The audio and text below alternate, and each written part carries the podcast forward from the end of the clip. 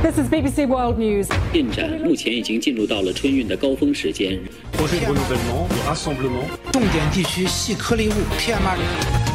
뉴스 하이라이트, 오늘은 글로벌 소식 정리해보겠습니다. 전주현 외신캐스터 나와 계세요. 안녕하세요. 네, 안녕하세요. 네, 먼저 차잉잉원 대만 총통이 다음 달 미국을 방문한다. 이 소식부터 보겠습니다. 미국에 가서 케빈 맥카시 미국 하원의장과 만난다고요? 네, 영국 파이낸셜 타임스가 이 차잉잉원 총통이 다음 달에 중미 지역을 순방하면서 캘리포니아와 뉴욕을 경유하는데 그때 맥카시 하원의장과도 만난 거, 만날 것이다라는 보도를 내놨습니다. 음. 그동안 대만의 총통들은 중남미나 카리브해에 있는 수교 국가를 방문할 때 항공기 중간 급유를 해야 된다라는 이유로 미국을 들러서 가곤 했는데요. 네. 미국은 대만의 이런 요청을 수용하되 중국의 반발을 감안해서 수도인 워싱턴 디씨와 멀리 떨어진 하와이나 캘리포니아 또 알래스카 등을 중간 급유지로 지정을 해줬었습니다. 이번 방미도 역시 중미 지역 방문을 위한 경유 형식인데요. 하지만 이 과정에서 맥카시 의장과 면담이 성사가 된다면 작년 팔월에 낸시 펠로시 당시 미 하원 의장의 대만 방문에 대한 답방 형식이 되는 겁니다. 음. 그래서 독립 성향의 차이 총통과 대중국 강경파인 맥카시 하원 의장이 만난다면 미국과 대만 간의 외교 관계를 복원하려는 시도다, 이렇게 해석이 될 수가 있습니다. 네, 근데 지난번 방문 때는 하원 의장이나 고위 인사들을 만나지 못했다고요? 그렇습니다. 사 년 전인 이천십구 년 칠월에도 이제 미국을 들렀다가 카리브해 순방을 했는데요. 네. 그때 차기 대선을 육 개월가량 앞둔 시점이었습니다. 그래서 뉴욕에 머물렀는데 미국의 정계 고위 인사들을 만나지 못했었어요. 왜냐하면 당시에는 차이 총통의 지지율이 굉장히 낮았습니다. 연임될 가능성이 높지 않았는데요. 그 이후에 홍콩 국가보안법 시위가 확산되면서 대만 안에서 반중 시위가 커졌습니다. 음. 그래서 극적으로 이제 재선에 성공을 했었는데요. 네. 이번 미국 방문도 대만 여당인 민진당이 내년 일월 대선을 앞두고 정권 재창출을 위한 정치적인 승부수를 던진 것이다, 이런 분석이 나오고 있습니다.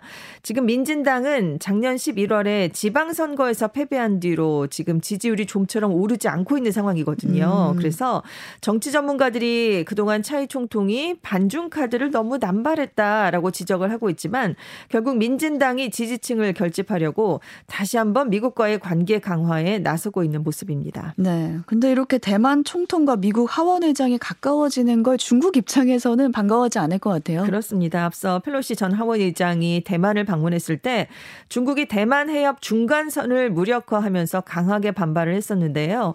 그래서 차이 총통이 미국 본토에서 맥카시 의장을 면담하면 인민해방군이 대만 섬 전체를 포위하는 훈련에 돌입할 것이다, 뭐 이런 관측이 나오고 있습니다. 다만 맥카시 의장이 대만을 직접 방문하는 것보다는 중국의 반발 심리가 낮아질 것으로 보이는데요. 파이낸셜 타임스는 중국의 반발을 피하기 위해서 맥카시 의장이 원래는 대만을 방문하려고 했었는데 그 대신에 차이 총통이 미국에 왔을 때 회동을 추진하는 것이다, 이렇게 음. 보도했습니다. 네. 지금 미국에서는 전역에 조류 독감이 확산되고 있다고 해요. 그러면서 닭고기하고 계란 가격이 막 올랐고 이 바이러스가 사람으로까지 전파될 걸 우려하는 목소리가 지금 커지고 있는 상황인데요. 백악관이 가금류 예방접종을 검토하고 있다고요. 그렇습니다. 미국 백악관이 닭과 칠면조, 오리 같은 가금류에 조류독감 백신을 접종하는 방안을 지금 검토하고 있는데요. 음. 이 조류독감이 작년 초에 시작됐습니다. 근데 지금 미국의 사십칠 개 주에서 오천팔백만 마리 이상의 양식 조류와 야생 조류가 피해를 입었습니다. 어. 그래서 계란 가격이 많이 올랐거든요.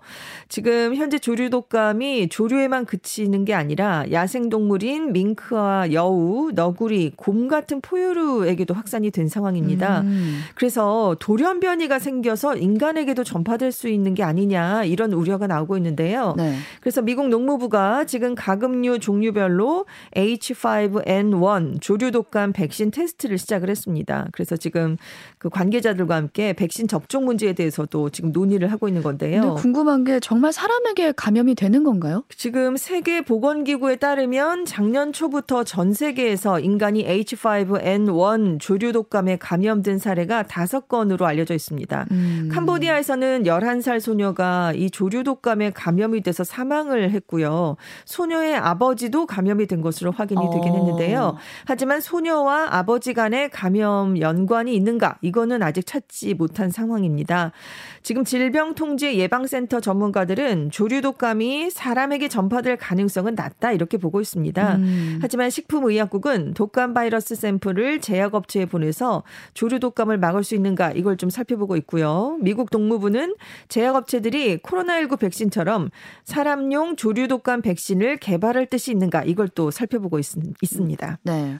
미국 정부가 조류 독감 백신 접종을 검토하는 데 있어서 정치적 배경도 있다라는 분석도 나왔더라고요. 지금 계란 가격이 많이 올랐는데요. 음. 전년 대비 칠십 퍼센트 상승한 상황입니다. 어, 많이 올랐네요. 네, 근데 부활절이 오면 계란 수요가 더 늘어나잖아요. 음. 그런데 조류 독감 때문에 계란 공급 부족 상황이 이제 겹치면서 올해 봄까지 계란 가격이 계속 높아질 것으로 예상이 되고 있습니다. 네. 여기다가 이제 날씨가 따뜻해지니까 야생 조류들이 많이 이동하게 되거든요. 어. 그 경우에 이 조류 독감이 더 확산될 수 있는데요.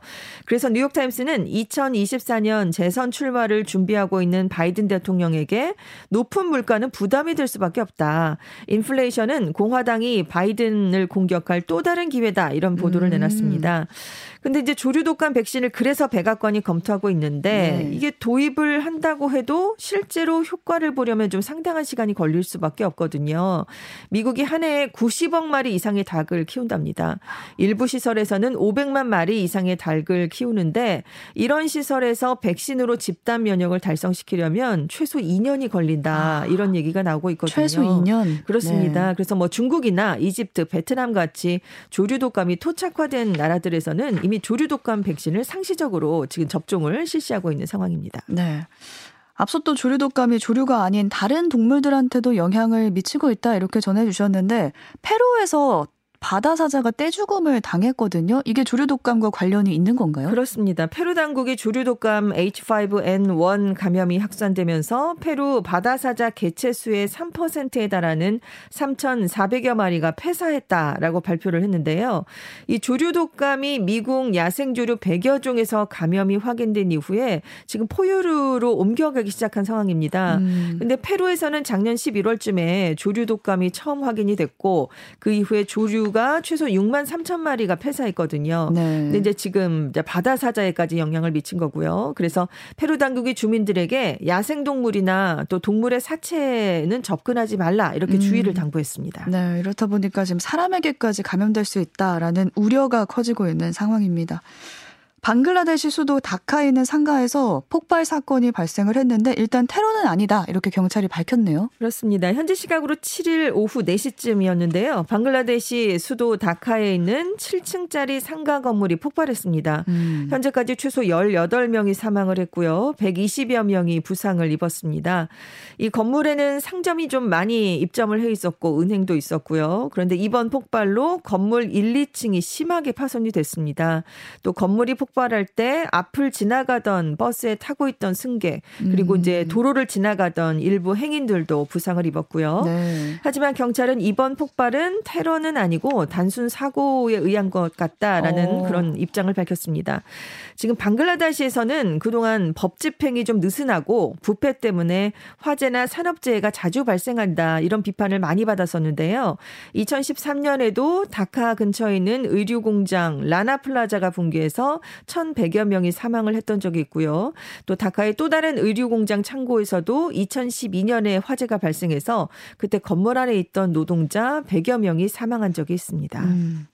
이란에서는 최근 여학생을 상대로 지금 독성 가스 공격이 잇따랐다 이 보도가 많이 나왔었는데 이 공격과 관련된 사람들이 처음으로 체포가 됐네요. 네, 이란 정부가 이 다섯 개 주에서 독성 가스 공격과 관련된 사람 여러 명을 체포했다라면서 음.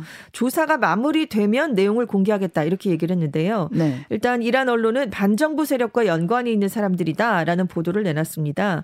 일단 남성 두 명, 여성 세 명이 체포됐는데요.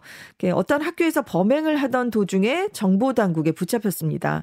그래서 경찰은 이들은 학교와 사회에 혼란을 일으키고 이슬람 공화국의 신성한 체제를 무너뜨리기 위해 범행을 했다라고 진술을 했다라고 지금 발표를 했습니다. 음. 지금까지 이란 전역 이백삼십여 개 학교에, 학교에서 오천 명 이상이 독성가스 때문에 피해를 봤다라는 집계가 나왔는데요. 네. 이 피해 학생들은 학교에서 독성물질을 호흡기를 통해 흡입을 했고요. 이후에 두통, 호흡곤란, 메스꺼움, 마비 증세를 나타냈습니다.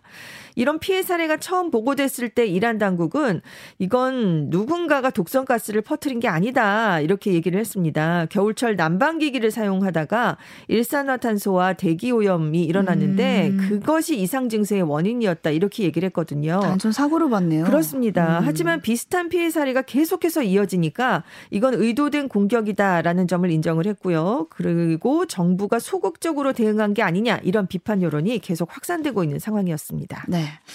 오월에 치러지는 튀르키예 대선에서 에르도안 대통령에 맞서서 야당 단일 후보가 나왔습니다. 튀르키예 간디라고 불리는 케말 클루츠다로울루 공화인민당 대표가 후보로 선출이 됐죠. 네, 야권이요. 오월에 음. 튀르키예 대통령 선거에서 이십 년간 장기 집권하고 있는 에르도안 대통령을 꺾기 위해서 이 클루츠다로울루 공화인민당 대표를 단일 후보로 추대했습니다. 음. 이 클루츠다로울루 대표는 당선이 된다면 합의와 협의로 다스릴 것이다 라면서 의원 내각제로 다시 헌법을 바꾸겠다라는 뜻을 나타냈는데요. 에르도안 대통령이 삼선 총리 시절인 이천십사 년에 당규 때문에 추가로 집권한 길이 막히니까 네. 당시만 해도 명예직이었던 대통령 자리에 올랐습니다. 그리고 이천십칠 년에 제왕적 대통령제 개헌을 거쳐서 계속해서 그 자리에 머무르고 있는데요. 네. 이 에르도안 대통령에 맞서게 될 클루츠다로울루 대표는 어, 마하트마 간디를 닮았습니다. 그래서 튀르키예 간디, 간디 케말 뭐 이렇게 지금 별명으로 불리고 있는데요. 아, 외모가 닮아서 그렇게 불리는 아니, 거예요? 아닙니다. 예, 이천십칠 년에 에르도안 대통령이 군부가 에르도안 대통령 대통령에 대항해서 음. 쿠데타를 일으켰다가 실패한 일이 있었거든요. 음. 그러니까 그때 에르도안 대통령이 이 쿠데타의 배후는 언론과 학계다라고 지목을 하면서 굉장한 탄압을 한 적이 있습니다. 음. 그때 이 클루츠다로울루 대표가 앙카라에서 이스탄불까지 정의 행진이라는 평화 시위를 벌였습니다. 아, 그래서 대중적 인기를 얻었고 튀르키예 간디로 음. 불리는데요.